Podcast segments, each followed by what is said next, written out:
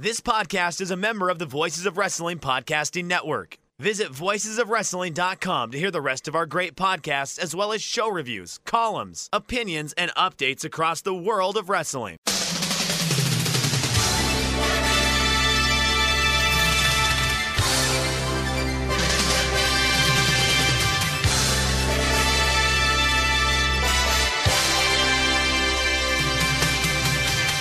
Hello, everybody, and welcome to the Super J Cast. I'm Joel, joined by Damon McDonald. How are you, Damon McDonald? I am good, Joel. Joel, no name. uh, we're good. It's um, a lot of a lot of exciting things in pro wrestling. That's for sure. Some of them have to do with New Japan Pro Wrestling, but yeah, it's a it's a very interesting time to be a fan of the, uh, this sport slash entertainment slash whatever it is. Um, Did you watch the old uh, Rampage first dance CM Punk gimmick? I did. Yeah, I watched it live.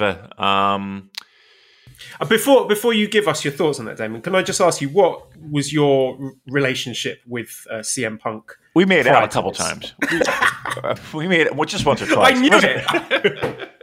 it wasn't anything serious. I mean, you know, we hook up a couple times. No big deal. You know, we like a lot of the same bands. You know, um, just comfortably slid into the fuck buddy scenario. I mean, you know, listen, he would he would text me you up and be like, huh, uh, "Come on over."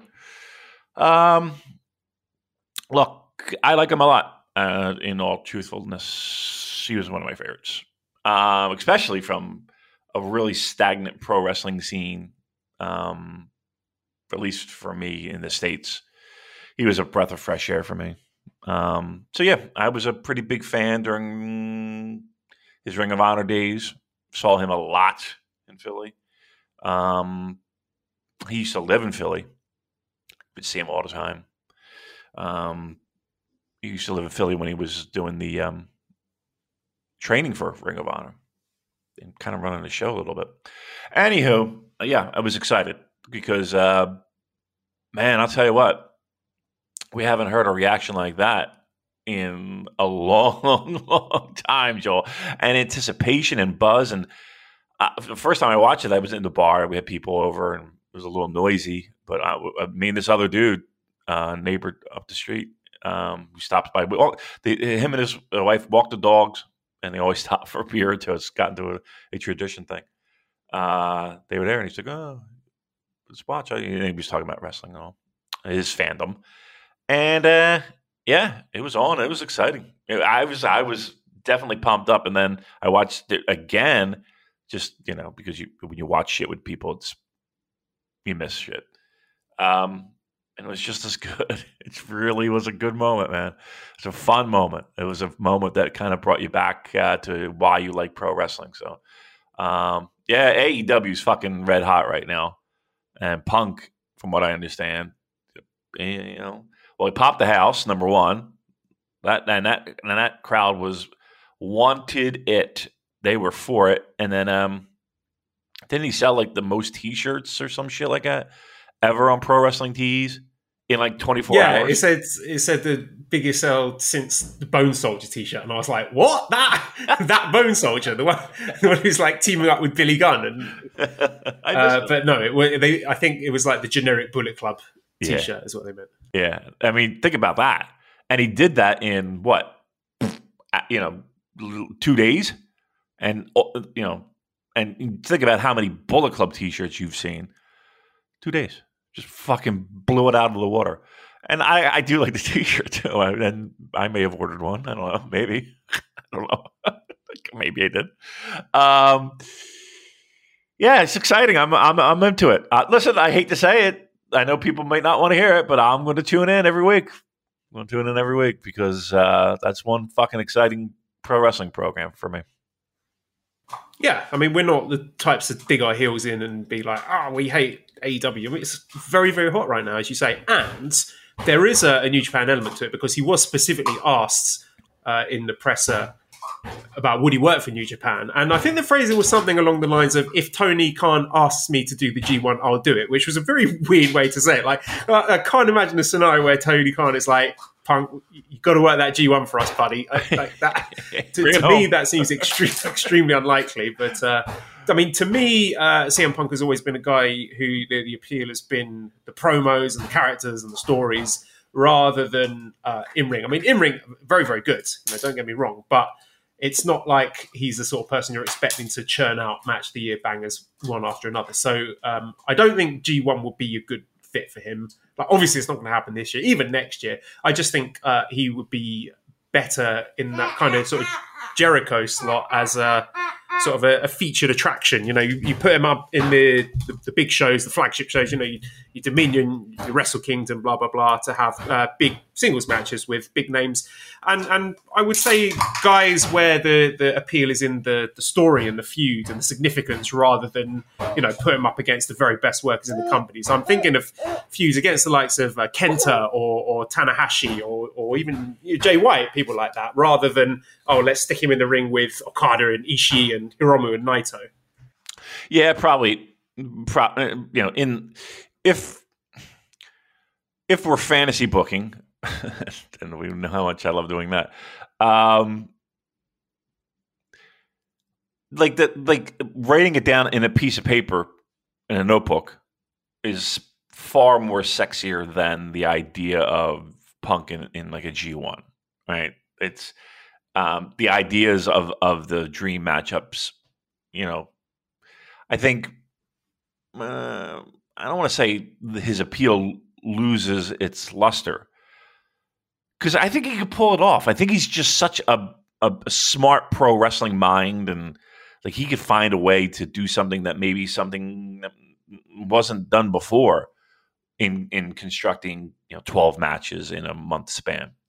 Um, I wouldn't put anything past him. You know, and I think he. And look, I don't know. I don't know what he's done pro wrestling training wise.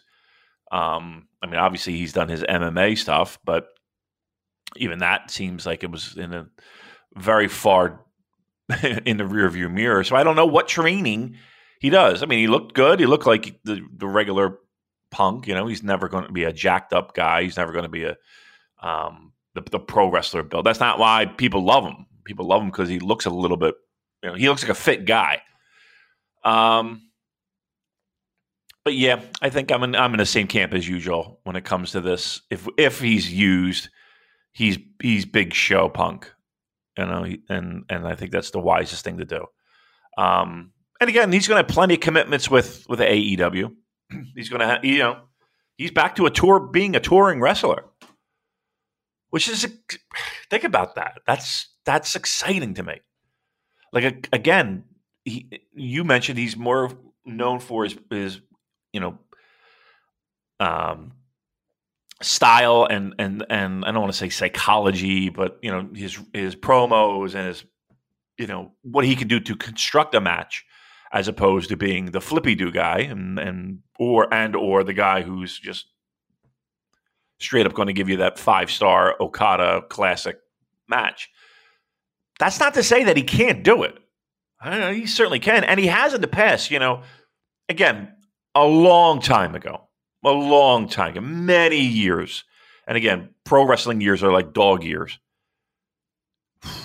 I, let's let's let me let me just say I don't I'm not counting him out in any way, shape, or form in anything that he wants to do. I'll, I'll go so far as to say that I think he's that kind of he has he has that kind of mental framework where if he fucking puts his mind to it, I think he could do just about anything.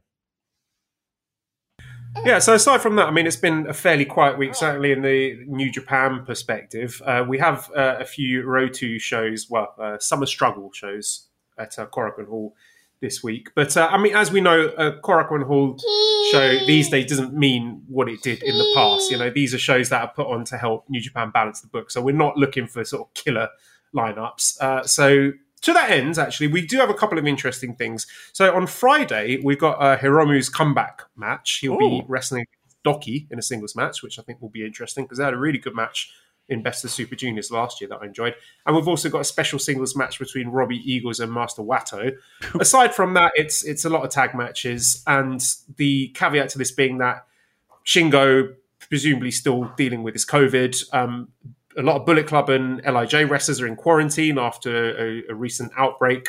Uh, Hiroshi Tanahashi coming back from the USA, uh, presumably still quarantining, and Ibushi um, not 100% yet because he had his aspirating pneumonia. So, uh, you know, we're not. Oh, come on. I know you're upset about Ibushi, but he's going to be fine. I know it seems. I know. Look, I know it seems like it's it's it's it's been a while for him. I know. I know it. I know it's but you know, it is what it is. I just don't know what what he's what shape he's going to be in Esther when he gets back into the ring. He's certainly not going to be in in in ring shape. Uh, there's a big difference between running a treadmill and running, you know, laps and doing all that, and then doing that and then taking bumps uh, in a pro wrestling match. So I'm not expecting much when he comes back either. Right? It's been a while. He's been he's he's been on the shelf for a while with this. Man, look, it was bound to happen, but this company, from a Japanese perspective, man, they're on the ropes. They're on the fucking ropes right now with all this, all the COVID coming through. And Shingo's been out for a while. I don't know. Something, something's, something's not right here, Joel. Something's not right, Joel and Esther. Yeah, I mean, my point is that it, these are not must-watch shows. these shows are not for us, you know, the the viewers at home. They're you know to, to generate a bit of revenue in ticket sales and, and live receipts. But um, the other interesting thing from these cards is that we have a couple of new dojo boys, which uh, I think is very interesting because it's been a while. We had Yuto Nakashima making his debut a few months ago, uh, managed to fuck up his shoulder in the opening 15 seconds of his match, and we haven't seen him since. But hopefully, he's on the mend. We've seen him doing his ringside duties. Uh, but we've got uh, two new Young Lions debuting Ryohei Oiwa and Kosei Fujita, who debuted today. Uh, we don't know a great deal about each other. They're going to be wrestling each other this week. Uh, Oiwa's 22 years old, 180 centimeters, 90 kilograms. Started off as an amateur mat wrestling in middle school, continued through college. Ranked third in the JOC Nationals in 2018 at 86 kilos. Participated in December 2020 charts and only entered the dojo in April, so very, very new. Um, and Fujita also joined in April uh, with passing the December 2020 charts. He's only 19 years old 178 centimeters, 83 kilograms, wrestled through high school, winning the JOC Western and Central Japan freestyle tournament at 80 kilos. So these guys, they they've got the wrestling background. They're young, um, presumably very talented.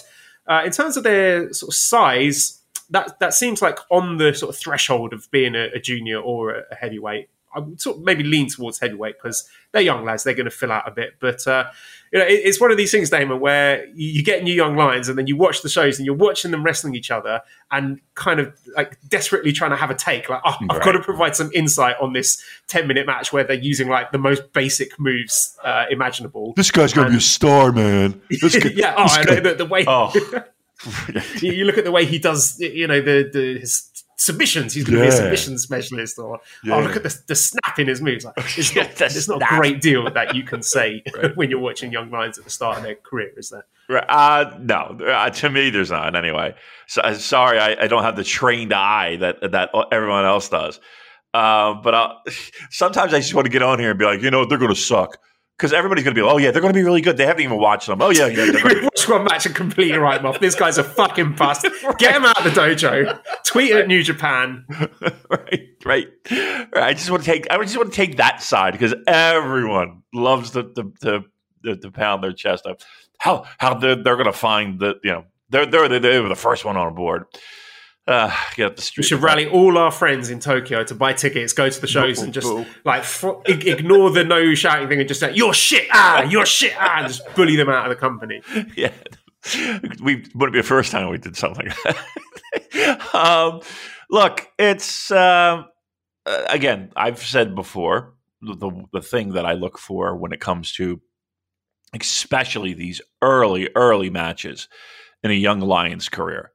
Uh, connection with the crowd, right? That's the one thing I look for. Um, can they can they at least make me care? Um, that's you know the Boston Crabs and the the headlocks and the all of that. Okay, but again, you need to be able to connect with the crowd, and that takes time as well. but that's what I look for. I look do they have a personality at all? I mean, again, young lions they they do their best to shave that off and and build from a start, a clean slate. But uh, you know, you look for something like that. You look for something like that because again, aside from getting into the ring and totally fucking botching move after move after move and working the wrong side of the body or I don't know, um, it's hard to, to for me to sit there and be like, oh yeah, that guy's going to be a star and that guy's not going to be a star. Um, I just look for little things for to be able to make a connection. Um, and maybe sometimes that's the hardest thing to do that I'm evaluating them on early. But um, yeah, that's what I'm looking for. Just get out there, try to shake the nerves off. There's, I'm sure there'll be plenty. Um, but just see what you can do to to become yourself in the ring. I'm looking at the tweets now just to see people sort of tie themselves into knots trying to do exactly what we just talked about. Uh, I'm not going to name the person. Real solid debut from Oiwa and Fujita, who looked the more aggressive of the two, but Oiwa did a better job of connecting with the crowd. it's like, I love that the people can tell this from watching like one five minute match. uh, I mean, listen, everybody's uh, look. They're just looking for for the take. Nobody. Uh, uh, can I ask you this?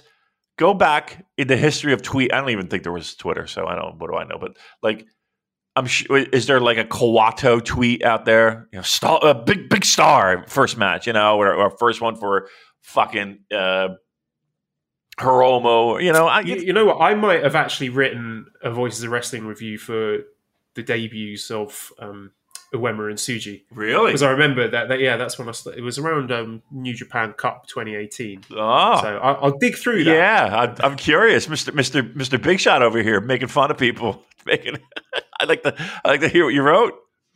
Are you? Are you? Yeah, it'll be something like Yota Tsuji is going to be a junior champion by 2020. Right. These guys are going to headline the dome. Uh, Yuya Uemura's a bust. He's gonna. he'll end up in Big Japan. mm-hmm. It's funny. I got um, I got uh, a fight TV, fighting TV, fighting Spirit TV, whatever the fuck it is, the Japanese wrestling channel. Um, a lot of Big Japan still. Every time I turn it on, Big Japan show from like 2013. Boy, they like to bleed. Joe, they, they they really like to bleed. I don't know if you know that about Big Japan. They love to bleed. Lordy Lou. Um, I feel like it's been this uh, like, I, and then I was again. I'm on this whole old wrestling kick, '80s wrestling kick. Watching, um, I watched one Starcade, and Joel. Uh, it was the one before Night of the Sky, which had to be like '85. I kid you not. Every match had blood. Every single match had blood.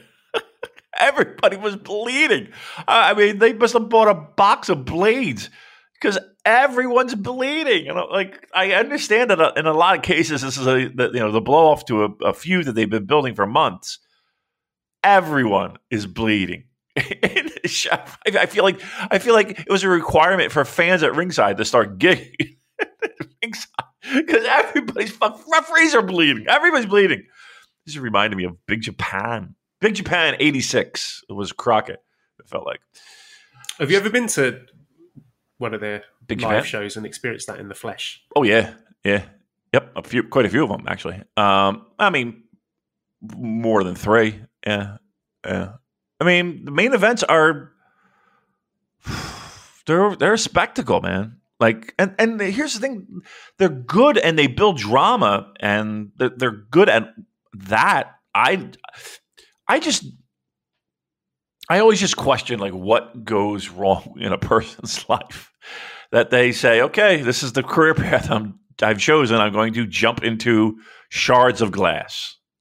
And again, not just like a one off where Chris Jericho just, you know, bites the pillow and says, all right, fucking, I'm, give me it. It's these guys are doing it like on a, on a weekly, monthly basis. It's just unbelievable. Some of the shit. And again, their bodies show scars and mm. yeah, I went to one. Um main event it had like the uh, the spikes on the board. You know, it's like those gigantic nails, and they're taking bumps on it, and, and the, the people, the ring, people, at ring- I would never buy a ringside seat to a Big Japan Pro Wrestling show. I, I'm always in the balcony, like I'm always in the bleachers. You've got to get your tetanus shot Oh before my if you do want to sit there. Seriously, the glass that's flying like, again, little tiny shards of glass. I mean, there's people that bring plastic tarps. It's ridiculous. Like I just like I just I don't know. But here's the thing, though. Every time I went to a Big Japan show, I always had a good time. I always had a. I guess I guess it's the car crash element of it. Like you know, and again, the, it's, it's it, it is there is some type of art to it, Joel, because you know every main event I've seen has been very good, and then they they also had you know uh, for a while there a pretty decent big man main event circle, you know. Um, so yeah, but I just thought I'd bring that up. I was just like this. Again, people talk about the blood and the gore. Well, there's plenty of blood and gore all over professional wrestling throughout time. And and, and again, imagine like a WrestleMania, everyone bleeds. you know what I mean? Fucking crazy. All right, enough of that. Where where are we going here, Joe? We we don't have that much to talk about today, do we? No. Um, well, No. having just touched on this uh, fresh meat for Suzuki Gun, Oh, yeah, I know where you're going with this. showing these two young lions. Uh, speaking of getting fresh meat delivered to your doorstep, how about that? Get fresh, Damon. Get fresh. We can get fresh. All you got to say is the word. You got to say the word. It's hello fresh. Hello fresh. Hey, Why well, did I think it was get fresh? well you- you're going to get fresh when you say hello fresh. Hello, fresh. Hello, that's right. Hello Fresh, right? That's that's that's that's what that's what we're talking about here. Our good friends at Hello Fresh joining on board the Super J Cast, and uh, you're probably wondering at home, my goodness, this is a uh, this is a podcast that talks about uh, grooming of uh, of testicular regions, and and now Hello Fresh. That's a weird pairing. I don't think it is. I really don't because Hello Fresh, you're gonna get fresh pre-measured ingredients, mouth-watering seasonal recipes, and, and delivered right to your door. Right? I'm a lazy guy. This sounds right up my alley, and trust me, I've tried a lot of these mail-in food services, and for me, HelloFresh is the one. I love them. I've used them, use them, and I think they're a great value. Skip trips to the grocery store. You can count on HelloFresh to make home cooking easy, fun, and keyword affordable. That's why it's America's number one meal kit, and Damon's on board. Uh, fresh uh, vegetables, fresh fruits, fresh meats, all delivered to your doorstep. Easy cooking directions. It's just it's a it's a breeze. I mean, it's like you know getting meals delivered, except you're you're doing the cooking, which again you you make it healthy. You you control the salt. You control the seasoning and and you and it's fun you know? You're cooking things that you might not have ever cooked before in your life and they give you really simple easy to follow instructions to do so. Uh, hello fresh fresh's fr- uh, family friendly menu. It's a big win for back to school season for those of you with little ones uh, with easy delicious recipes for drama free dinners. Uh, they offer 50 menu and market items to choose from every single week uh, they got everything from vegetarian meals, calorie smart choices, extra sm- uh, extra special gourmet options. Gourmet options. You're cooking gourmet meals, kids, at home. There's something for everyone to enjoy with the recipes designed and tested by professional chefs and nutritional experts. It's going to ensure deliciousness and simplicity. How about that? Now, listen we, you know we're not going to leave you empty handed, right? So, Hello Fresh, you're thinking, all right, this sounds pretty good. I always wanted to try one of these, um, make my life a little bit easier, uh, have some tasty dinners, not just have a fucking bowl of cereal for dinner, right? How about this? Here's what I want you to do go to HelloFresh.com slash VOW14. That's VOW14. VOW14. HelloFresh.com slash VOW14 and use that code VOW14. Now listen to this. For up to 14 free meals, including free shipping. Let me repeat that. HelloFresh.com slash VOW14. You're going to use the promo code VOW14 for up to 14 free meals, including free shipping. I can't imagine a better deal if you're on the fence. And again, some people are, some people are, you know, they want to explore with it and say, I'm not sure. How's it work? Go HelloFresh.com slash VOW14. Use that promo code VOW14 for up to 14 free meals. I mean, you're really going to get a good sample. Highly encourage the voice. Uh, it's highly encouraged uh, to uh, for me to voice the following. It's America's number one meal kit. Free shipping. If you use that VOW that code VOW14 Again, HelloFresh.com slash VOW14. It's very important that I say 14 free meals. And it's very important that I say free shipping. And it's very important to say that Damon uses this. And it's very important to say that I guarantee you'll love it too. Again, our good friends at HelloFresh, welcome aboard. Fantastic stuff. Get in on this. I can't imagine not. Now's the time to get in. HelloFresh Again, I'll say it one more time HelloFresh.com slash VOW14. Use that code VOW14 for up to 14 free meals, including free shipping. Thanks again to our friends, HelloFresh. Great stuff. I'm looking forward to seeing some pictures of uh, yourself or any mm. listeners out there have used uh, HelloFresh, what you've been cooking definitely send it our way. I'd be very interested to see that because I like. Yeah, I'd like to see some before. Oh, yeah, food. yeah, we do like that. So yeah, you get on board. We have a whole channel for it in our Discord. Do you really? Oh, that's pretty awesome. I'm telling you. Well, I mean, we have the the food one, but we have one dedicated exclusively to HelloFresh. We could. we could we could have it sponsored. Um, yeah, I'd like to see pictures. I'd like to see that. I can't. That's a pretty good deal, Joel, isn't it? I mean, I mean, seriously, with a code, you're really getting a taste of what this this service is all about and how it can fit into your life. And yeah, I mean, that's that's a great job, HelloFresh. Yeah, absolutely. If I lived in the states, I'll be all over that. So um, get involved, people. That's a great deal.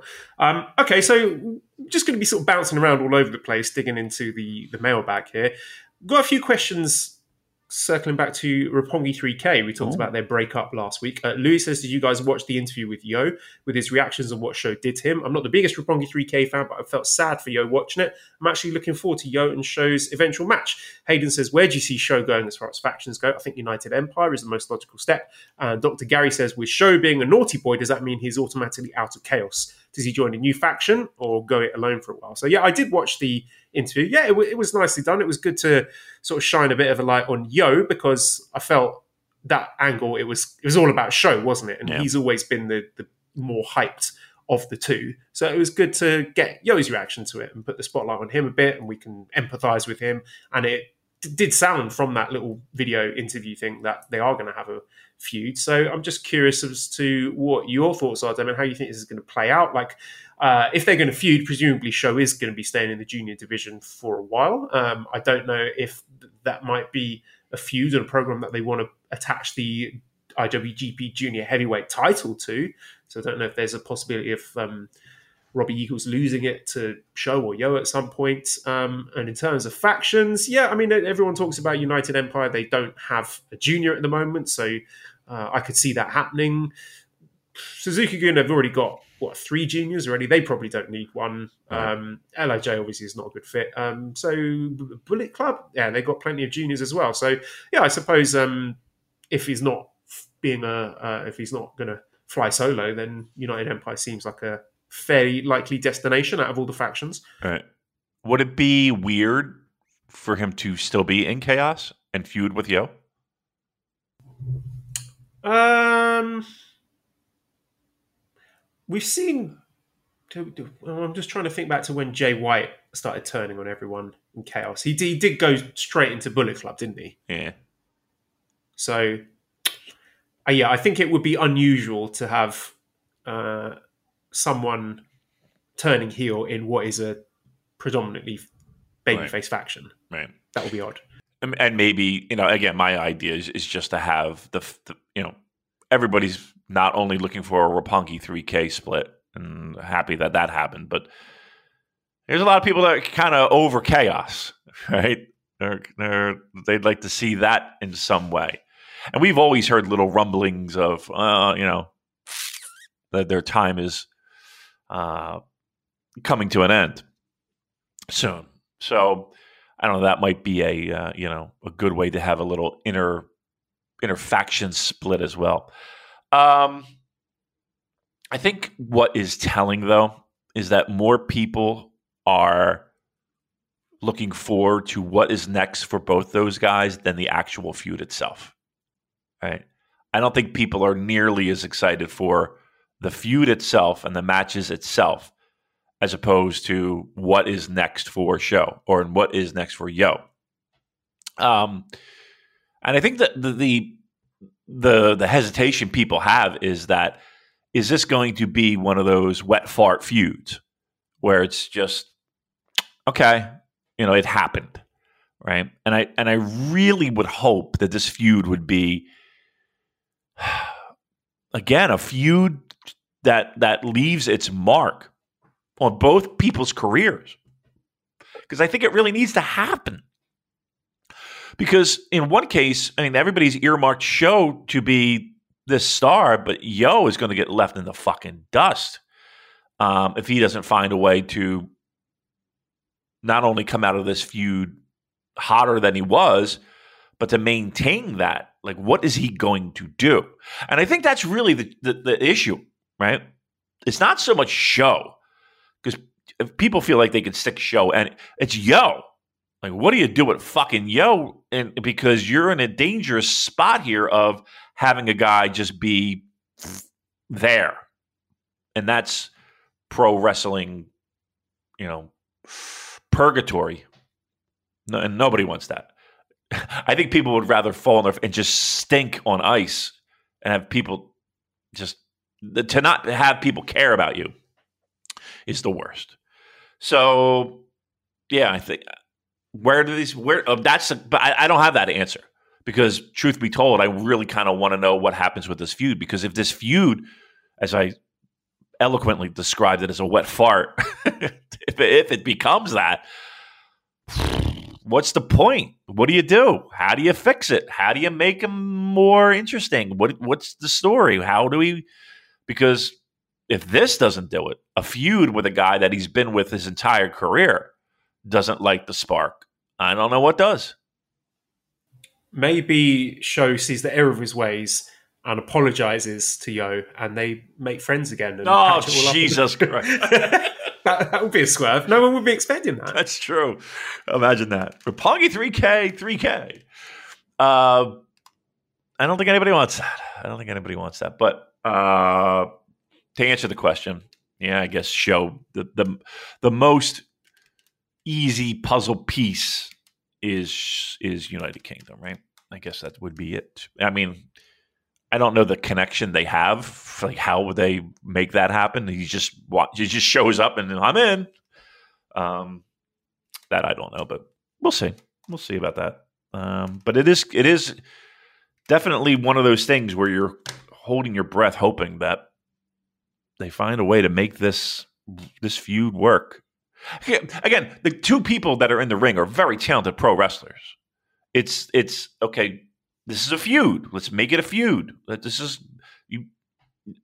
We can't just let it be this petering, sputtering thing. It's got to jumpstart both guys' careers. Yeah, agreed. So um, keeping a close eye on that one and hoping we get something interesting from both guys. Let's touch on Summer Struggle USA from New Japan Strong. So we're reaching the tail end of these tapings with no fans. I believe we've got one more this Friday, and then we get to see some of the juicy stuff. Uh, still avoiding the spoilers, Damon. Oh yeah, Uh, so we open up with the Alex Coughlin Challenge match series, where Matt Morris came out to make the challenge and defeated Alex Coughlin in eight minutes thirty-two seconds with a director's cut. So Matt Morris, formerly known as Aiden English, he, he did commentary at Resurgence as well. Uh, Drama King Matt, as he's known. uh, Alex Koslov, I'm, he doesn't half talk fucking nonsense, Damon. Some, some of the stuff he, like throughout this match. So uh, creamy, he, he's he's describing Matt Morris. He says he's creamy like a lemon meringue pie. He's talking about buying new rice cookers, talking about being friends with Juice Robinson. He has got to be the worst guy on commentary since Lanny Poffo. And I have not seen any notable improvement from him. He's just, so half the time, he's just talking utter shit. Yeah. I think he drives Rocky Romero to the arena. That's how he's. Has he got photos of us? I, I yeah, look, Lanny back. uh, just, I who knows? I I mean, pro wrestling favors uh, are. It's I mean, it's something that that is the history of pro wrestling. So, yeah, I don't know. I don't. I don't know why this this is continuing. Really don't. I don't. Kevin Kelly's got to be pulling out whatever hair he's got left on his head. Uh, or maybe he's maybe he's, but here's the thing he's he's we're, we're, like strong's past the point where we're just doing this for for elbows and the ribs and giggles you know what i mean yeah people are starting to take it seriously and if they want to be taken seriously and take that next step then that is something i think they've got to fix because it's just it's so distracting for me i, I get it yeah i'm i'm i'm in, I'm in the same boat so maybe they do with these with these live tapings you know Maybe they do. Maybe maybe uh, uh, resurgence was one of those things where it's like, okay, let's get your feet wet. Let's get the, let's get you comfortable in front of a microphone, and maybe we have that situation.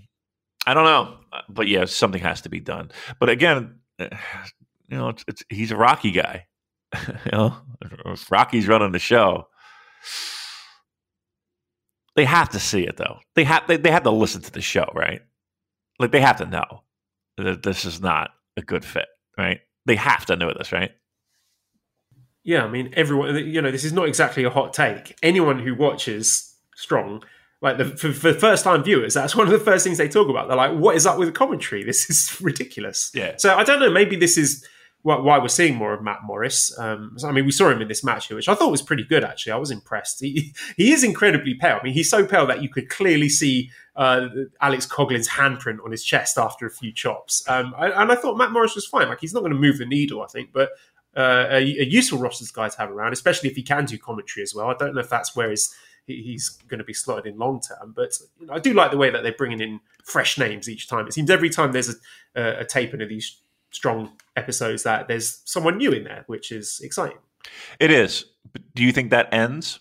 Do you think that we're seeing the end of that kind of where Strong was? No.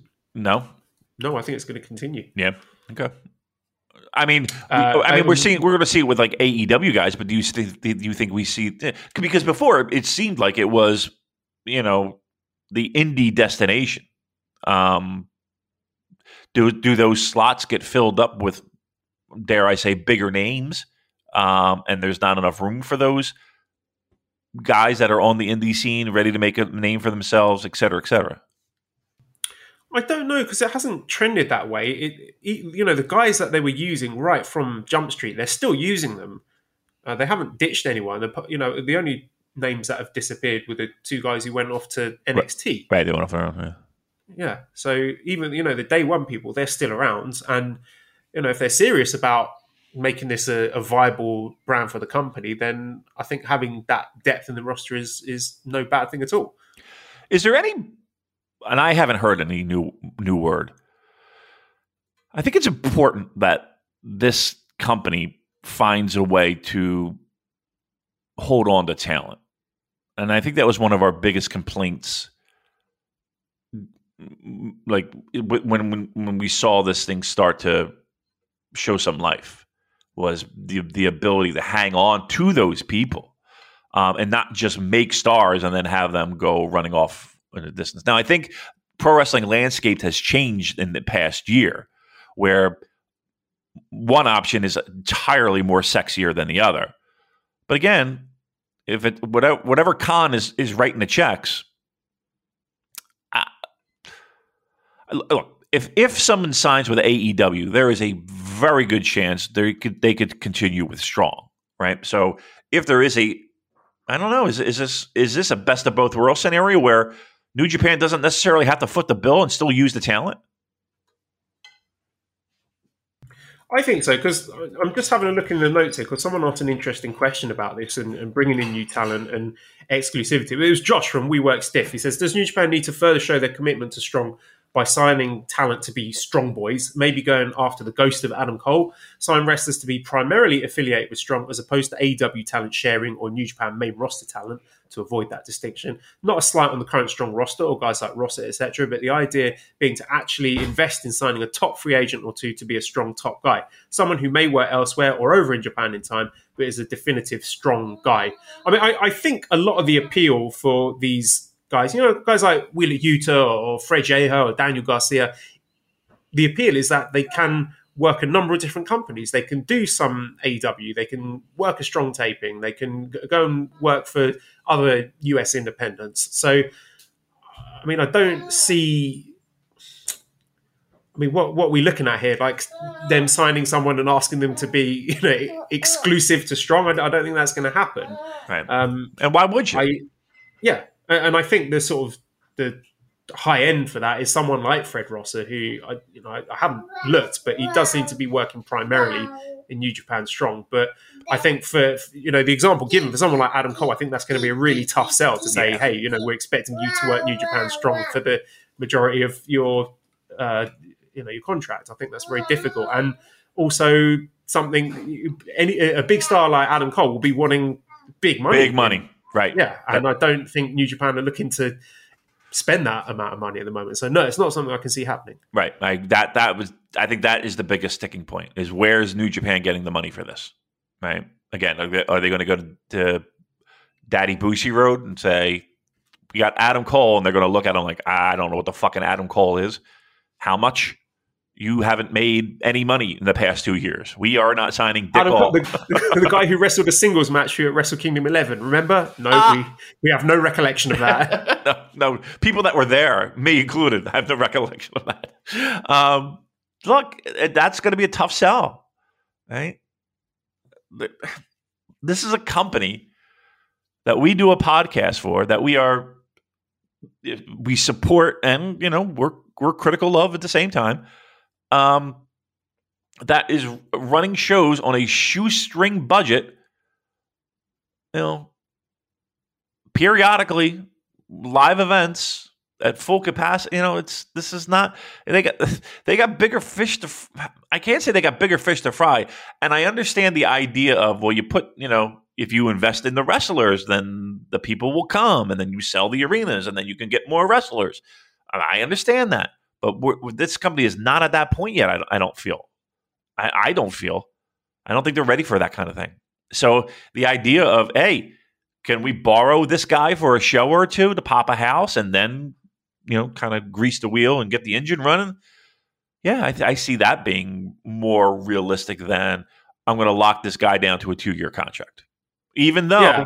even though, uh, again, again, I think the big fear was Joel was the idea of the WWE signing talent.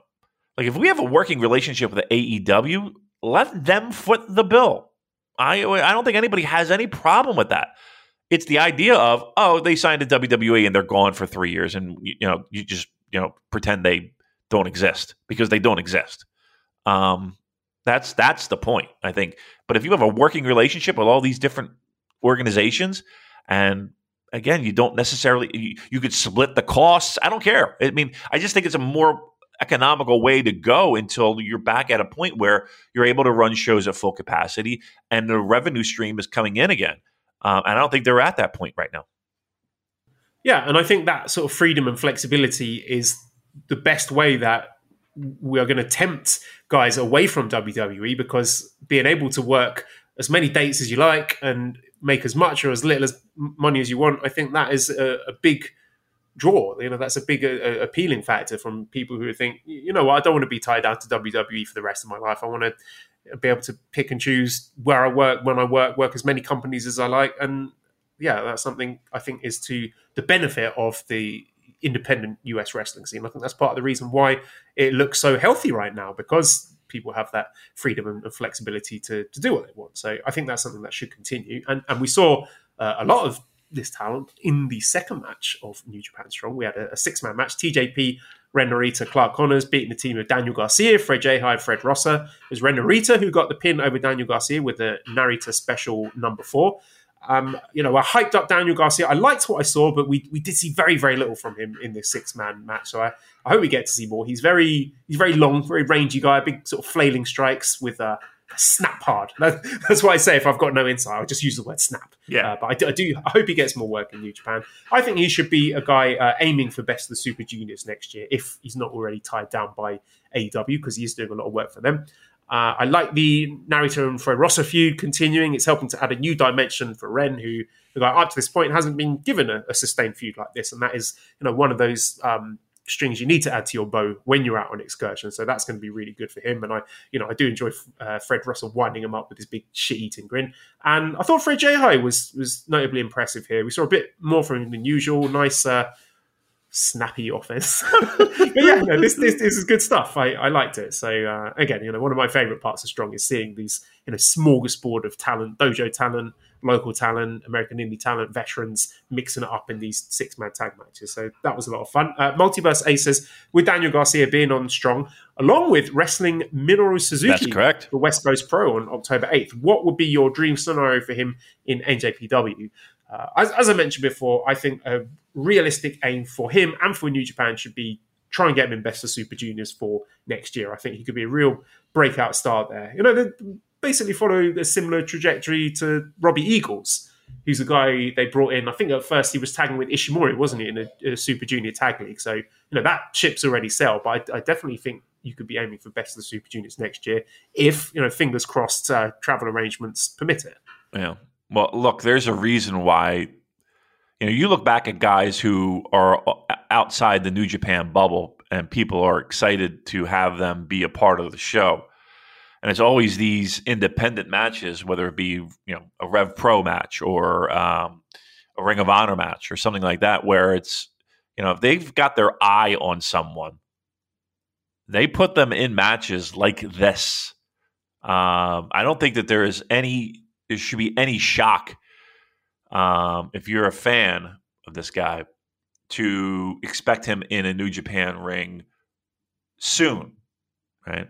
Um, the Suzuki match was one that I was like, "Ooh, yeah." Suzuki's doing like a little mini tour in October. He's he'll be in Atlantic City around my way, so uh, I definitely will take a ride out there to uh, to see that. So I don't know if we're going to get that same matchup, but yeah, I saw that online and I was like, well, looks like looks like this guy's getting a little the old the old scouting treatment, the old the old test match, and uh, Suzuki will come back with a full uh, scouting report, and uh, I'm sure we'll see him in a New Japan ring shortly after that match.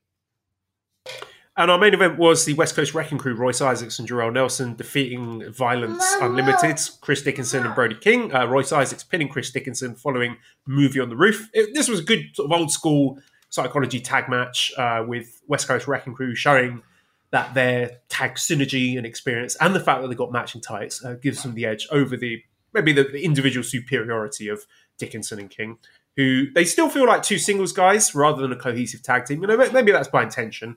They are adding some team moves to their arsenal, but uh, that was the story here.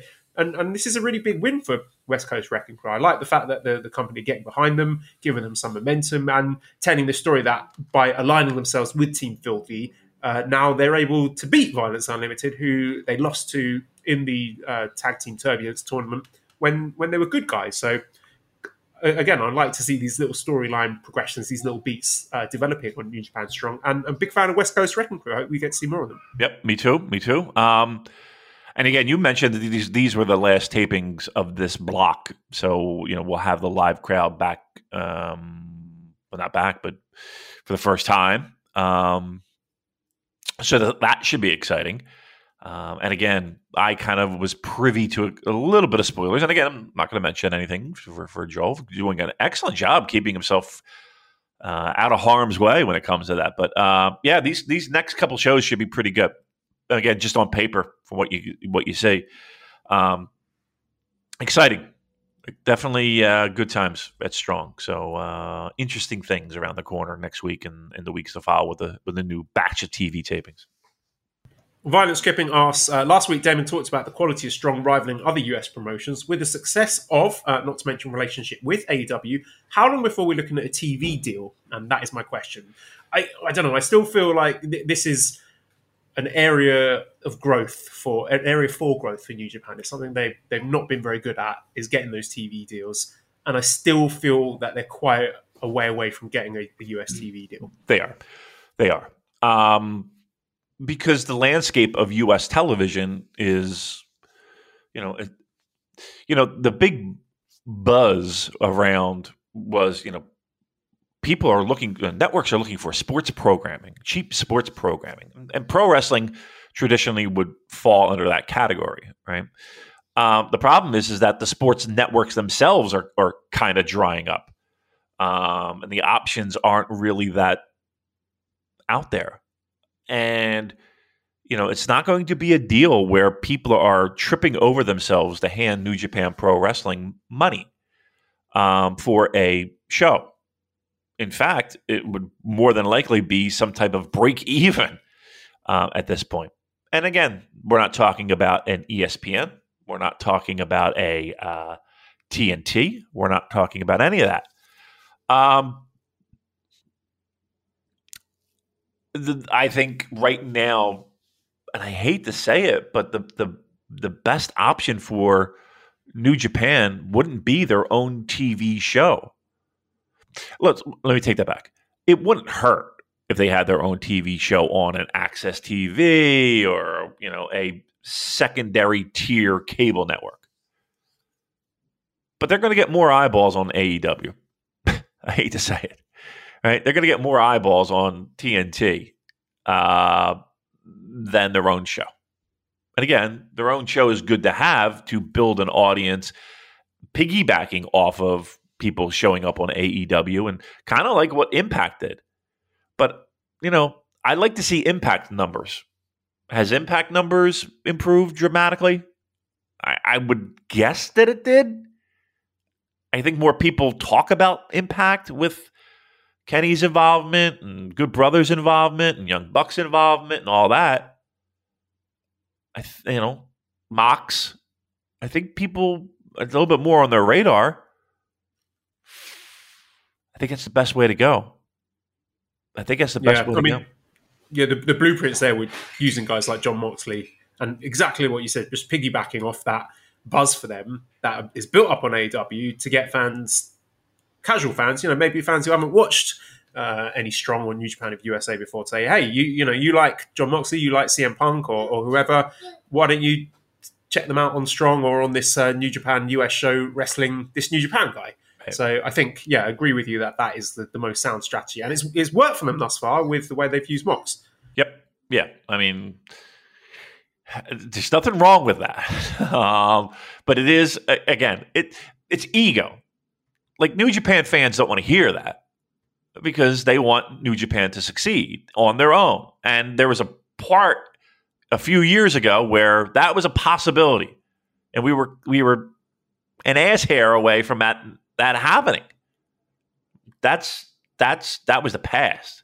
We are not the same company um, and we have to rebuild and we have to regrow and we have to get back in front of people and the, the, the place with the most eyeballs and not only that but with a, with a company that has a, a firm understanding of what new japan pro wrestling is is aew and then piggyback off of that have your own show whether that's strong whether that's whatever a new show whatever the case may be on a secondary cable network where okay we're not making a ton of money off of this tv program. It's not like they're uh, you know, you know, bags of money are coming our way, but it is a vehicle that we can use to get our, our guys over for the live events. Kyle probably says, "Do you have a read on the Japanese fans' reaction to Strong as a show?"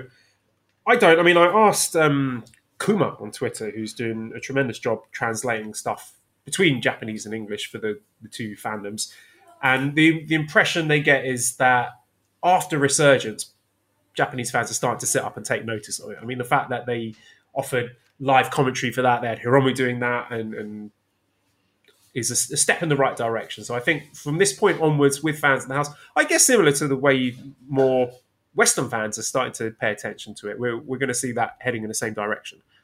Yeah, I mean, the, the, that big show helped, right?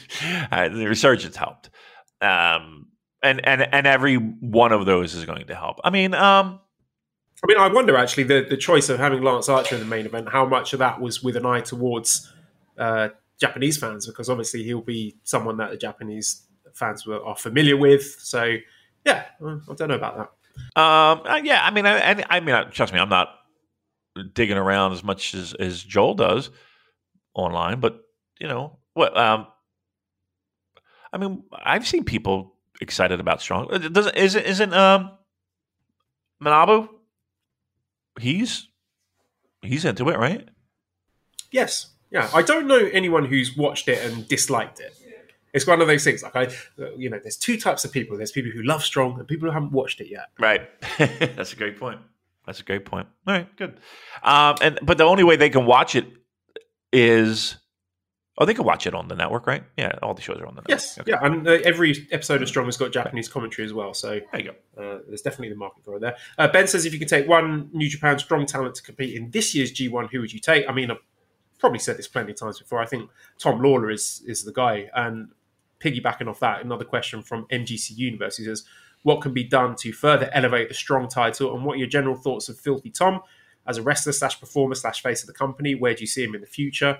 I think he's really starting to put it together. I've noticed uh, a significant improvement in his promos over the last year. Maybe a little bit unsure of himself at first, but now he's really grown into the role and he's a lot more confident on the mic. And to me, that was the sort of missing piece for him. So now he's started to put all that together. The sky's the limit, really. I see absolutely no reason why uh, he shouldn't if you know travel permitting, be making trips over to Japan because I think he's a guy who would be very popular with uh, the domestic crowd there.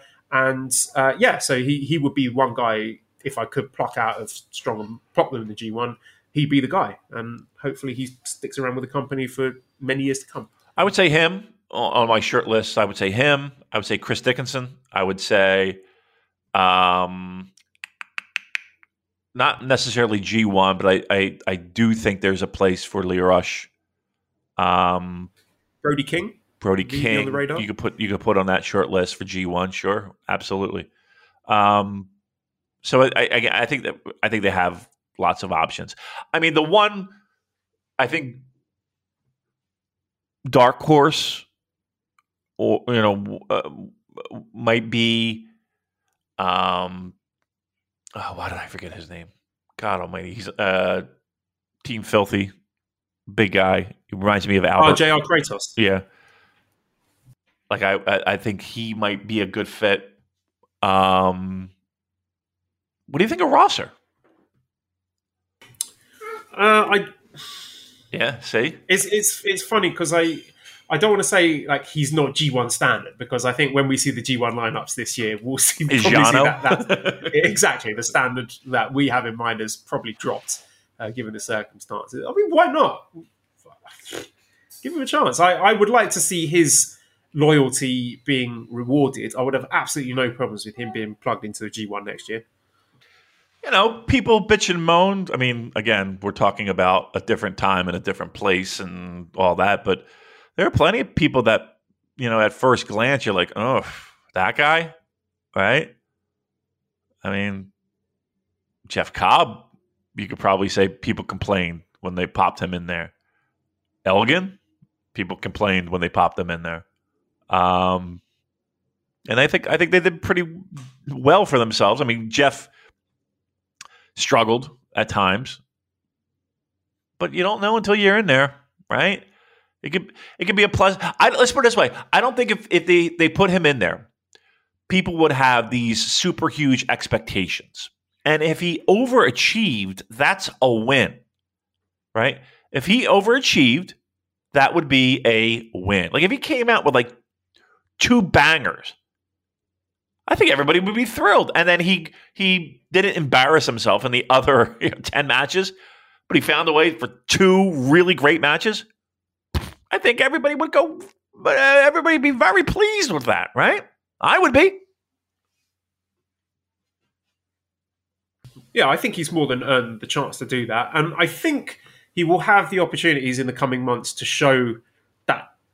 Well, whether or not he is up to that standard when we get big names flying over from Japan, which it, it seems that's that direction of traffic is uh, more free than people going from the states to Japan. You know, Right. we're seeing guys like Taguchi and Phantasma, Ishii, Tanahashi, what have you, flying over to the states. So I think there's going to be opportunities for Fred Rosser to show what he's made of and maybe prove a lot of people wrong there. Well, they got to get their vaccine. Sure.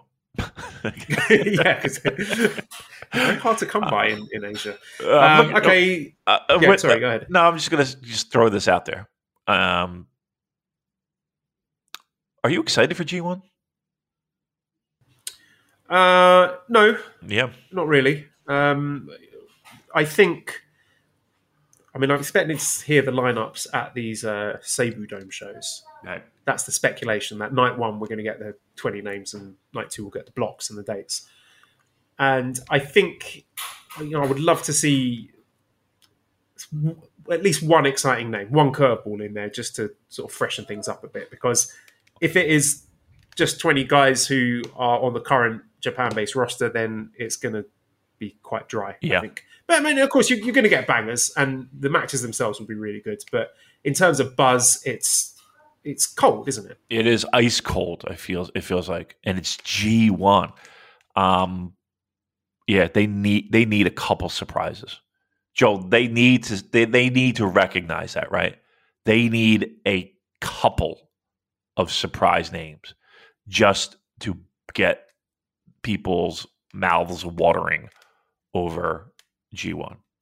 Because right now it ain't happening.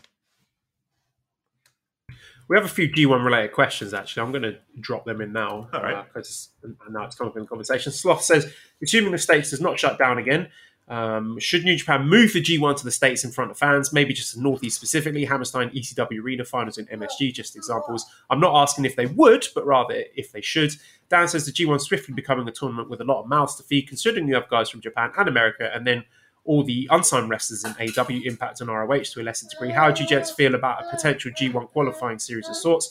The usuals from New Japan to get their spot, but the guys on the bubble have to qualify via a singles match or something. Might be a way to keep the lineups interesting, and that is my question. Yeah, uh, it's we touched on this last week. It's not going to happen. Sort of logistically, I think that's something you need to plan far in advance. But I think something that they could do. I don't see why not. Why they couldn't have like a little uh, US based block, like a US block. I mean, obviously, I'm not saying that they should take the G1 climax out of Japan because, as we talked about before, it is New Japan Pro Wrestling, and that is their lifeblood. You know, the the, the home support. So the, the tournament is not going to be leaving Japan. But um, do you think that they've got the the talent and the infrastructure to run like a, a parallel competition in the states? like a C block. Um, they do. You know, you think of the names that are uh, between Osprey and Jay White, and I mean, could they do something like that? maybe a single elimination tournament would be easier logistically to work because you know if you're doing blocks of 10 then you're requiring a lot of dates a lot of venues um, you're looking to have these wrestlers keeping their schedules free for a, an extended period of time so if it was just like you know, brackets 32 guys or 16 guys or whatever similar to the sort of super j cup or the new japan cup usa maybe that might be more workable. I just don't see how we could pull it off. Like I'm just trying to like even if you had guys that, that are in the United States and they're in the G1, right? They would how many they would have to eventually wrestle some of the guys in Japan, right? You bring the guys in Japan over, like. Don't you think it's weird the names that are in the United States during October? It's just you know, hmm. It is weird. I, maybe they got something up their sleeves, Joel. Maybe they have something figured out. I don't see how they could pull it off, though, when it comes to anything U.S. based. It's just I just don't know how you could pull it off. Uh, uh, people have to go to Japan, and that's that's the sticking point right now. Yeah, I mean, hypothet- I, I would like if they continue to do these double dome shows. I'd like the idea of having, you know, G1 USA winner face off against someone on night one, and then G1 Japan winner faces the champion, and then the, the winners of that meet in night two, something like that. I don't know, but uh, Yeah, it feels like again, this is just yeah. Yeah. Go ahead. No, I was just going to say, which it feels like you're fucking. We're we're trying to stick a, a square peg in a round hole. You know what I mean? True, true. It's it's, and I understand what you, you got to make do, but it just there, there becomes a certain breaking point where it's like, okay, th- is this really the G one anymore? You know, that's I had a, an idea that might be fun. Actually, I don't know what you think about this, but uh, with uh, an eye on next year, if we're optimistic and thinking next year travel is going to open up and we might get a, a sexy G1, maybe some kind of G1 draft where we, we've got a list of all the guys who have wrestled in a New Japan show over the last 12 months, and we each take turns to pick 10 guys to make a G1 block. That could, you know, conceivably happen next year. That might be fun. I don't know if that's the sort of thing you would be into, but uh, just an idea that popped into my head to get people excited about a post-pandemic New Japan world. I'm excited. I'm more excited about a post-pandemic New Japan world than I am about a pandemic New Japan world. Let's put it that way. Um, yes. So, I, I mean, we only have a few short weeks to go before these announcements. So, again, I just cross my fingers and hope that they got something up their sleeves. I really do. Quick one here. Uh, Ultimate Wrestling Trivia says, "Would you rather have the New Japan of America roster or the Japan roster?" Uh, I mean, I, I think the US roster has sort of crept up on the Japan one, but I still think you know the Japan one is has got most of the, the talent and the big names there. Yeah, I'll, I'll take Japan.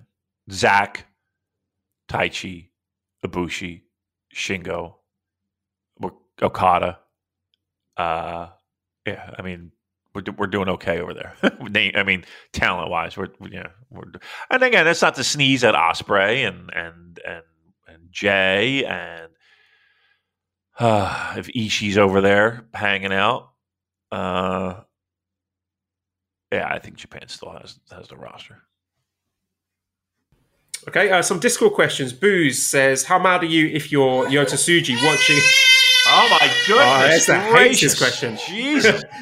How mad are you if you're Tsuji watching Yuya Uemura get the pin at Resurgence and adopted by Shibata at Resurgence? And that is my question. Do you think Tsuji was watching that Uemura stuff at Resurgence thinking, fuck, I wish that was me. Why isn't that me? Why have I been sent to the fucking UK? I, what's the, the early returns? I, I haven't heard. I haven't heard uh, a lot of glowing returns uh, on the uh, on the Rev Pro excursion. Uh, yeah, I mean that was a nice little spotlight thing. That was a big moment. I'm telling you, that was a nice little moment. You know, with the T-shirt thing and all. I dug that. I don't know. I don't know if any, everybody else got into it as much as I did, but I definitely felt that one. Um, yeah, I mean, UK scene isn't was isn't what it once was, is it? it's a little little. They, they've gone through some tough times over there. So, um, yeah, I mean, listen, he's gonna he's gonna he's gonna hang out there. That's the best I can say. He's Yeah, just don't don't let him hang out with the NXT UK guys. Yeah, bad news. Okay, uh, Mixelplick says, I think I'll always consider New Japan my home promotion, but clap crowds have been hard for me. Let's do something positive during the dark times. Uh, give us a New Japan wrestler for a three month or so tour with AEW right now. The crowds are molten and there's perhaps nothing we can't do. We turn our eyes to mutual benefit. My vote is to send Ishii. That was my pick. Motherfucker. There we go. That was my And pick. he's going over, isn't he? Yeah, yeah, that was my pick. Uh, all right, so let me pick another one. But that that right off the top of my head was like, okay, that would be fucking really good. Um, how about? eh, All right, they're in Japan right now. How about Zach? Yes. Yeah, Wouldn't that- wouldn't that be think. fucking something? Especially like the promos, Yeah. the promo battles, him going up against other guys who are really confident and as- putting the acerbic wits against each other. I think that'll be a lot of fun. Hmm. Would you like? I mean, that would open up a Zach D. Bry. If uh, rumors are true, that would be something, right? Oh, that that is a match. Like, if the Danielson rumors are true, that's got to be inevitable. Like, both guys will probably be Oh, yeah, just on the phone. Like, let's Right, book it. this Come on, we've got to do this match. right. Yeah, that would be sexy. I would be. That would be. That would be something I would be tuning into religiously, no doubt. Uh, Yoni Steam says, question for Joel, is British Jewish food, or if you're from somewhere else, is the Jewish cuisine similar to US Jewish cuisine? I don't know. I can't speak to either really because I don't, you know, I'm when I lived in the UK, I wasn't a huge part of the the Jewish community there. It's something that is just like sort of a personal family thing. I like, you know, I don't go to synagogue or anything. I don't pray or whatever, but I, I like to celebrate the, the cultural aspects of it, like the festivals and the meals and the songs and the stories. I think that's something that's worth passing on to, to my family. So, yeah, just for sort of the, the big festivals, uh, we had a nice time last year during Hanukkah. We took Esther to a, a big Jewish celebration they had here in Bangkok and eating the, the latkes, the, the sort of fried potato pancake things and donuts and stuff like that and a, a, big fan, of course, of uh, smoked salmon and cream cheese bagels. I don't know if I, yeah. allowed to claim those as Jewish cuisine, but uh, certainly when we went to New York uh, a couple of years ago, that was a, a, a moment of awakening my cultural heritage.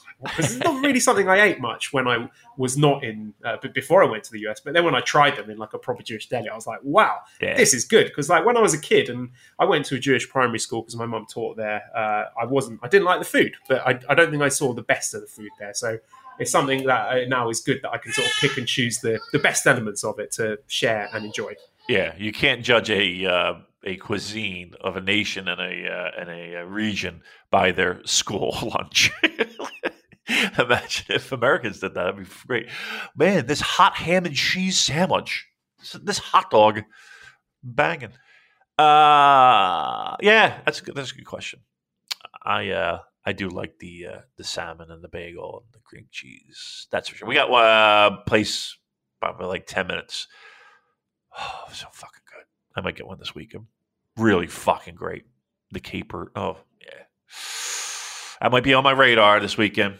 Might be on my radar. All right, uh, another question. QQAAXX says Oh. after the pathetic opener, uh, QQAAXX. Oh, after the pathetic opener at Grand Slam, you're now in charge of the next three KOPW defenses. Give us your fun choices. Um, okay, so give us. Um, I guess do we, if we have to have Chase Owens as the champion, can you think of an opponent for Chase and a stipulation that you would be like, hell yeah, now we're talking. This is the KOPW that I wanted. Uh no. um boy, all right, what would I want? What would be my ideal scenario for this fucking meaningless hunk of shit bore waste of space nonsense? Um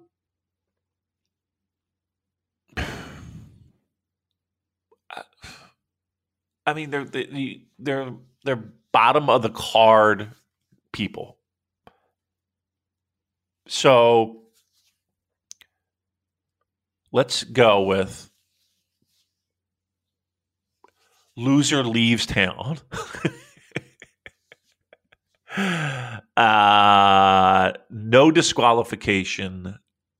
Bunkhouse match. Come dressed as you are. Bring on your denim and your ripped t-shirt and your taped fists. Loser gets their head shaved. And I want it between Chase Owens, who desperately needs to remove that thinning hairline of his. Finally commit and just get rid of it because it ain't coming back.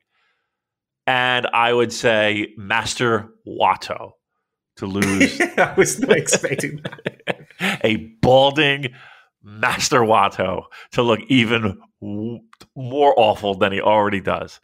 That would be my hype. That would be it. A bunkhouse match. Chase Owens, because he can get the Texas spin on it, right? Lights out, bunkhouse match, no DQ. Loser, bald headed geek. Boom. Saved the division. I I'll give me a light tube death match. Mm. With, okay, so we're taking Chase against Docky, wow. and I want them both of them just pissing blood all over the ring. God almighty. They're kidneys. Not literally, figuratively. That's never good.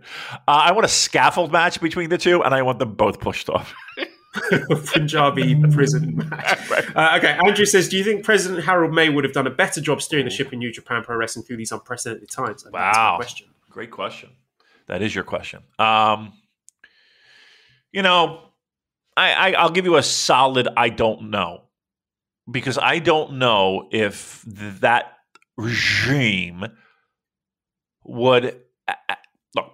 Strong could have very easily have been just of a blind squirrel finding a nut, a broken clock being right two times a day, whatever fucking dumb saying you want to say, they struck gold with something that, quite honestly, I don't think anybody projected or anticipated. COVID made them think outside the box. I think you can thank COVID more for New Japan thinking outside the box, partnering with with with uh, wrestling organizations that they may not have in the past, or if they had some type of relationship, it was a soured relationship. Um, yeah. Um, let's put it this way. Aside from not even look, let's be truthful. Let's lay our fucking cards on the table. That Madison Square Garden show was built off of the idea of people believing, and we knew it wasn't the case, and we tried to warn you that Kenny, the Bucks, were going to be at Madison Square Garden. Right? We can all acknowledge that, right? We can all acknowledge that. Yes. Yeah. Okay. Well, that's on Harold's back, right? And the Harold regime's back. Um. So no, to answer your question. And again, do I know every tiny detail of it? No. But from what we do know and what we have seen and, and how history has played out, it didn't, and unless things changed and cooler heads prevailed, would we be sitting here talking about these potential sexy matchups and partnering with a red hot AEW? I don't know if we would. Yeah, I tend to agree. I think this is just one of those things where, and I suspect the way things have played out, just allowing more. Uh, what's the word I'm looking for? Sort of the power being uh, devolved to Rocky and his team he's got going there has led to things improving in the states. And does that happen under Harold Meij when Ohbari is still in charge of the New Japan US division? I'm not sure that it does. Who knows? Right, right, right. Again, if if if look like the pro wrestlers worked it out, you know, to a large degree. Um, but again, the the buck stops at the top, so you have to assume that it wouldn't because it didn't because it was so fucked up for, in the past that there was a little bit of stuff that had to be ironed out. It has some shit had to be had to be fixed. Some relationships had to be re-nurtured, um, and that was not happening under Harold. Okay, El Destructo says, with the new belt and lineage, have the ceilings for some wrestlers reset, specifically someone like Taichi. I couldn't see him holding the IWGP heavyweight belt, but now with a new lineage and people like Shingo and Evil being focused in the last few years, maybe he could win the IWGP World Heavyweight belt. If so, are there any other wrestlers you think may have had their ceilings raised recently? Well, I think, again, I hate to say it, but the company is going to do things that might be outside of their normal operating procedures because of the fact that they were caught between a rock and a hard place with COVID. Um, no, I don't think Shingo would have been a world champion if it wasn't for the fact that the roster is depleted. They needed a change. They have a guy who could really fucking go that the fans enjoy, the fans like. Um, that that doesn't necessarily have to have the pressures of drawing a house. Um, he can just have good matches, and the houses are going to take care of themselves until these things get cleared up. Uh, does that mean that everyone now has that opportunity? I still think it. I I I don't know. I mean, again, I sat here for years saying that that title was, you know, only a few people get it. Ba ba ba ba ba. Okay, there, there's a few names in the past couple years that I wouldn't have thought would be in the running. They got their their cup of coffee with it. So I can't say no. I can't see it, but I can't say no. But I think the more that that they figure out how to operate in this world that, that we live in, um, th- those opportunities might dwindle just because, again, at that time, they had no fucking idea what they were going to do. They had no idea if a month from now they were going to have a show. You know, how do you book? How do you, how do you long term?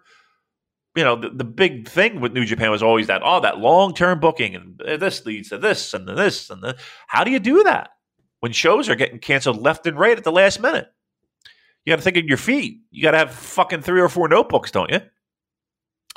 So, I mean, that provides opportunity, I guess, just to shake things up, just to keep people eyeballs on it. And sometimes it works and sometimes it doesn't. But uh, again, I can't say no definitely, but I think that window is closing, and I don't think Taichi is the guy that would be. If you're just naming a name, I don't think there's you're going to see a Taichi win the heavyweight title anytime soon.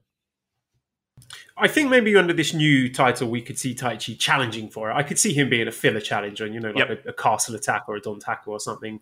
And yeah, maybe new, fresh guys like a Jeff Cobb someone who you could throw into the mix who maybe wouldn't have got a look in in the IWGP heavyweight title days. She's but, uh, yeah. like, what an asshole! What a terrible uh, Okay. Classic Catch says, following up on the last show, as given AEW just sold out the United Center, how many hours would it take for an AEW New Japan Super Show to sell out Lincoln Financial Field? Great question. Lincoln Financial Field, uh, the home of the Philadelphia Eagles. So we're looking at sixty to seventy thousand seat football stadium, Joel. Uh, AEW, New Japan, Super Show, Link. You got to figure the big names are coming out for this, Joel, right? So again, we talked about it before. Punk, Jericho, Omega, Okada, Tanahashi.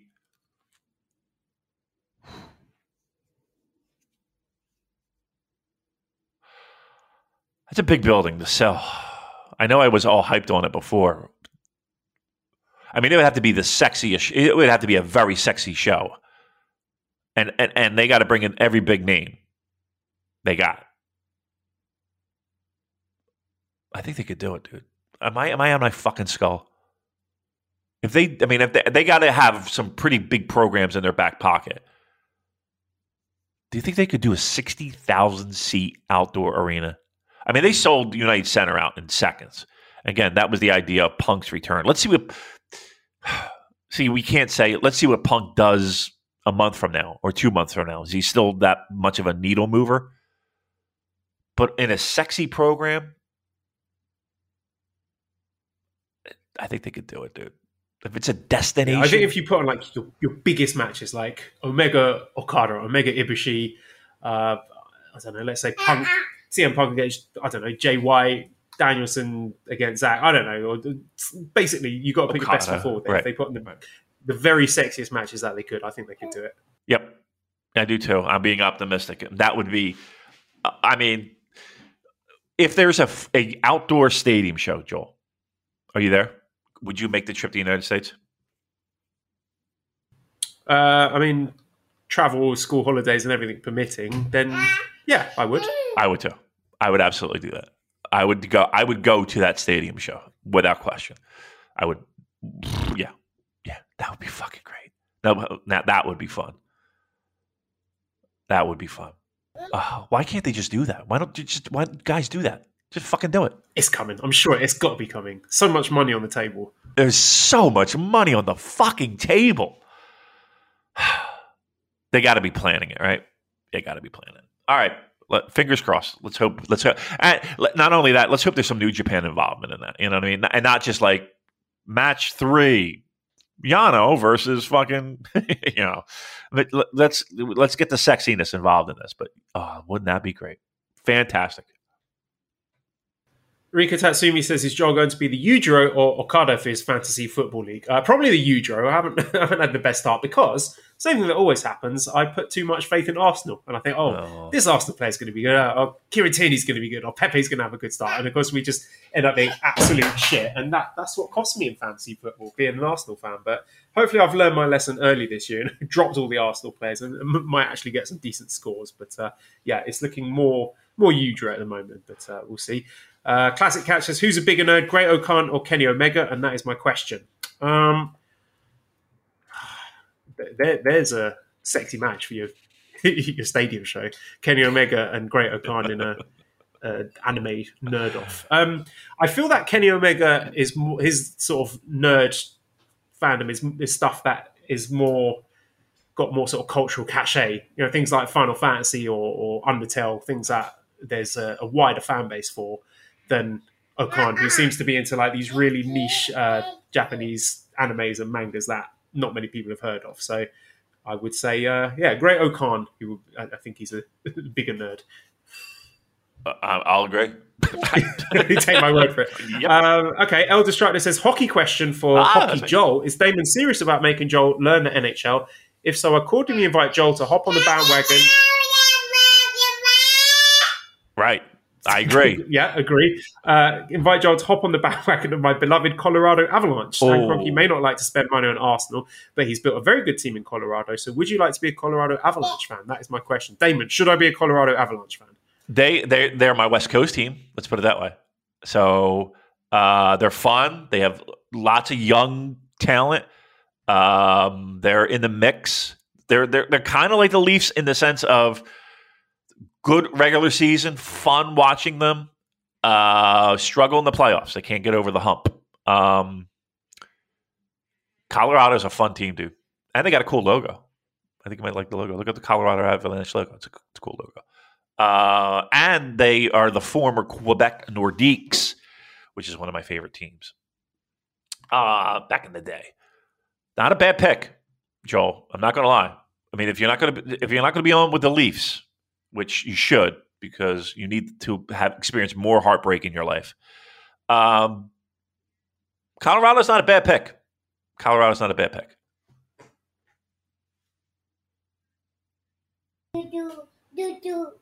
What I what is the do do? I don't understand what the do do's are for. Do do. Yeah. Classic catch. Another one says, "Is Tanahashi the actual most valuable wrestler for New Japan this year?" And that is my question. Uh, he is. I, I, think the way things have planned out, they they didn't plan for it to be this way, but I think he is the guy who has been sort of the the safety net where things have fallen apart for New Japan and the plans have gone awry. Tanahashi's been the guy that they can rely on. Yeah, always, right? For his entire career. I said it before, previous show. Like there are great wrestlers, and then there are like the ultra superstar, the the the top of the the ladder, the the Mount Rushmore, and he's one of them. Because again, when times are tough, you lean on certain people to get you through and to deliver you know, I can't say it's easy to deliver when times are great. It's never easy to deliver. But when times are great, I think there's a little bit less pressure than when times are uneasy and uncertain. And when you lean on a person like that, that's a rock. That's a, literally and figuratively. Uh, it, it, it's it's somebody who's that can get you through, uh, and he's always been that guy. So uh, again, to me, he's Hiroshi Tanahashi. To me, is the greatest pro wrestler of all time. Period. Uh, and then you can make your arguments, you know, different time periods and different. But to me, Hiroshi Tanahashi is the greatest pro wrestler of all time. Okay, I'm going to dip into some of the Twitter questions then. Oh. Uh, In Ring Art says, "Why not have Shingo win the G1 by beating Osprey in the final to avenge his loss?" Then he picks Naito as his opponent at Wrestle Kingdom. Could be a good storyline in which he calls out Naito for taking things too tranquilo lately. Luis says an all LIJ main event match for the Tokyo Dome. Is it possible? Shingo versus Naito. So, have you got any early thoughts on uh, G1 winners and, and Tokyo Dome main events? Um, I mean, without seeing lineups and all that, again, my thought process was was Naito winning, right? Um, and now with Will talking about being the champion and never being beaten, et cetera, et cetera, uh, you think he's in the mix, and then you also have Shingo, you know, where in the mix as well, if, when it comes to Wrestle Kingdom time. So um, either somebody's got to lose a belt, or if we're doing the the double, you know, double belt night at the dome, um, you know, you have that idea of okay, Shingo versus X Will versus Y. The winners meet up and we're fighting over the real championship. Um, and I think in that mix is Naito, and in that mix is Shingo, and in that mix is Will, and I, I think Okada's in that mix as well. Makes sense.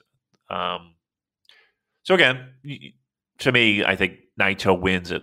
Just again, trying to get from point A to point B. Naito wins it.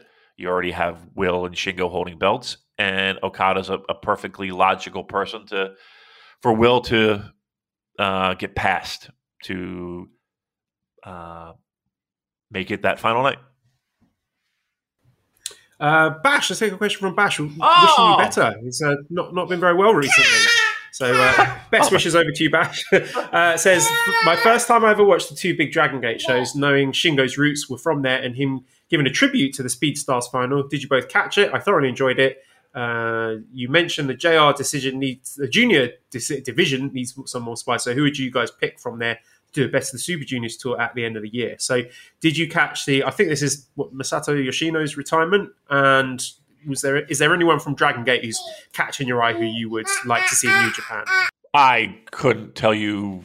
No, I mean, and I, I just I just haven't really watched it, so I would be. I no. do you do you watch do you watch Dragon Gate? Uh, no. No. Uh, I see. I feel bad. Like the guy is really not doing well physically, and, uh, and a lot of uh, a lot of concern. And now we're just like, nope, can't answer your question. Okay, there's another question from him. Oh, I'm good, just going good. through the background A question for gaming, Joel. Are you planning to play Streets of Rage 4 on the PS4, Ooh. especially with the new DLC added? And would you recommend Damon to play it since he enjoyed Streets of Rage 2 case? Uh, Damon, yeah, I think you really like Streets of Rage 4 because it keeps the same spirit of the, the original game. Like mechanically, very, very similar, but yeah, a tr- tremendous fun. Uh, would I play it on the PS4? Um, possibly. I, once I finish Persona 5, I'm going to be playing Yakuza. I've got Yakuza 0, so I'm very excited about that. So maybe uh, after I've done that, I might fire up Streets of Rage 4 again. on- Uh, can I get it right PS4, now? but- S- Street Race Four. Yeah. It's it's available. Yes. I, I, I will buy it this week. Excellent. And then we can talk about it on next week's show. Maybe we can play. Can is there online? Oh, that's a good idea. But There don't I is, have to yeah. get don't I have to get that nonsense subscription I don't know. to be able to play Let us online? know. Uh, Listen, yeah, Listeners, let us know. yeah. Let us know how we can play Street of Rage Four. Me and Joel. That'd be fun. I would be into that. But again, don't they have to like I have to like buy that subscription thing to be able to play online? And then I could teach you hockey, and then you could teach me FIFA, and then you can.